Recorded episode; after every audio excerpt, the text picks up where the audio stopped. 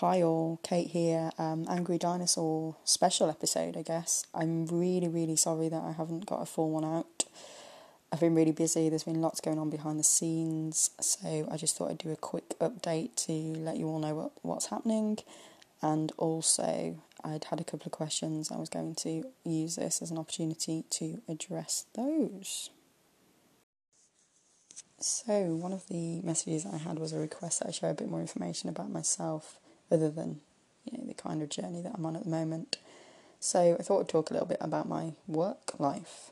So I've spent much of my adult life working in food establishments. I know what you're all thinking. She's too stupid to do anything else. But I love you know I've got eleven GCSEs and I skipped the Maccy D's wrong with the ladder. All right. Apologies to all those McDonald's workers. I actually love the fact that you're thick and can't count. There is nothing better than finding seven nuggets in your six box whoever's idea it was to do the 20 share box really was taking the pee. I mean, come on, give them a chance. No, no, I am joking, of course. Hospitality, solidarity, and all that.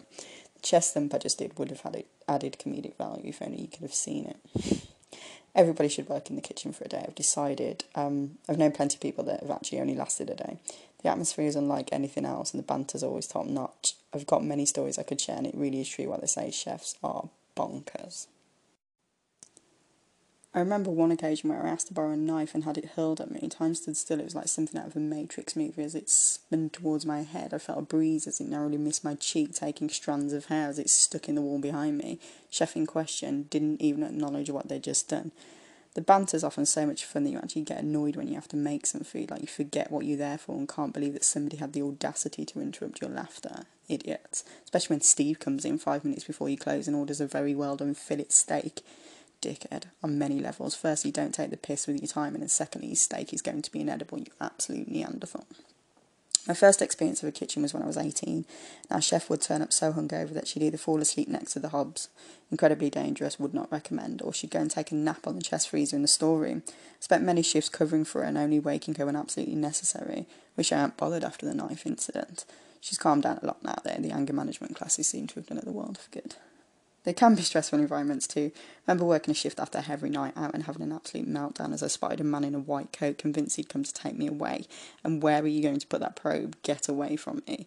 Oh, it's for the chicken. It's okay, everybody. It's just for the chicken. I am, of course, talking about EHO.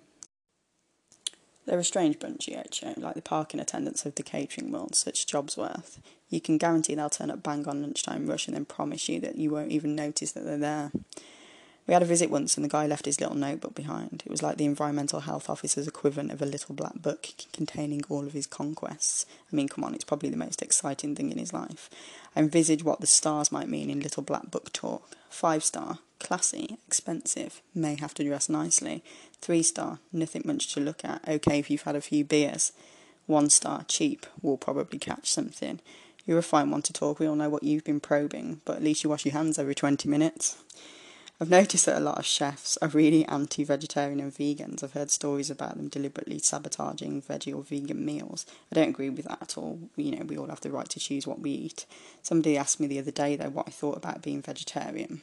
And actually, I said, I think it's a huge mistake. Awful dad joke there, apologies. That was a very brief insight there, um, just a couple of stories that I found quite funny. I will obviously as I say, divulge more as I go through the uh, episodes and through my journey. Another question I had was, um, where do I want the, the podcast to go? And I don't really know, to be honest. As as I say, when I set it up, it was just a way of me kind of expressing myself and, and hoping to create this safe platform for others. And yeah, I, I'm absolutely sort of overwhelmed at the response that it's got and the way that it's taken off and some of the messages I've had. So I'm just enjoying doing it at the moment and I'm going to continue to do it and hope that it, you know, is helping others out there too. Um, so what's been happening over the last week or so? I have been really busy. I've had lots of messages. I've had a few people ask to sort of collaborate with me on the podcast. So watch this space. Hopefully, we'll get some of those out soon. Um, I believe I'm appearing on BBC Radio York at some point today to discuss uh, my poetry and the podcast. I will uh, upload a link to the Insta page if, that happens. Um, The podcast plays are now on 485, I believe. Insta followers are, are, are over 1,250, I believe. I've also done something crazy. I've signed myself up to do a 150 mile walk for the Samaritans.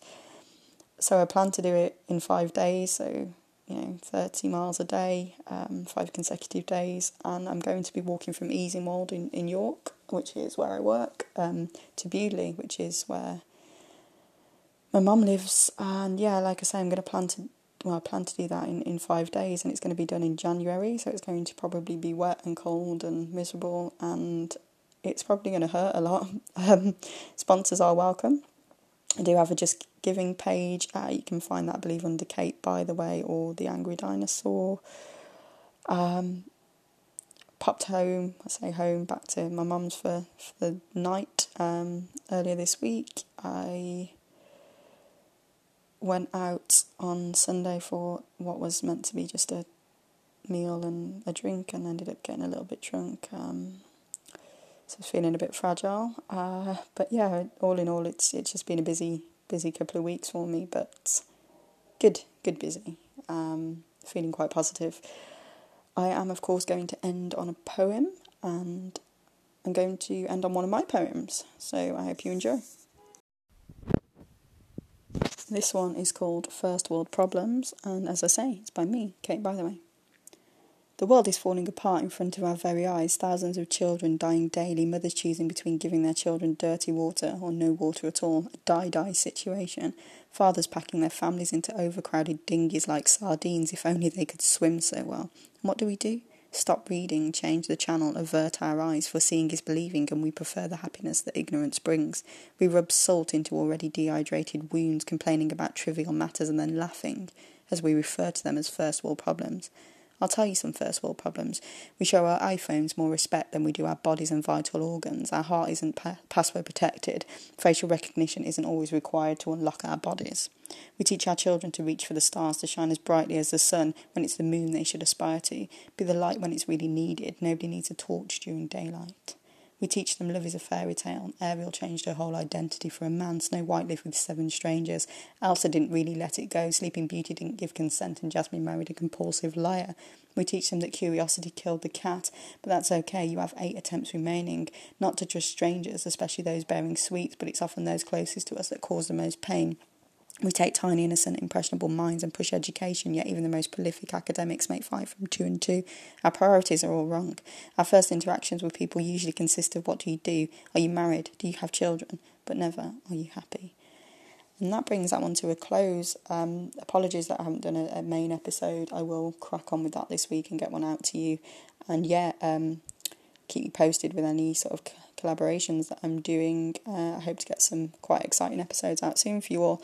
Hope you're all well, and thanks again for listening. Until the next time, bye.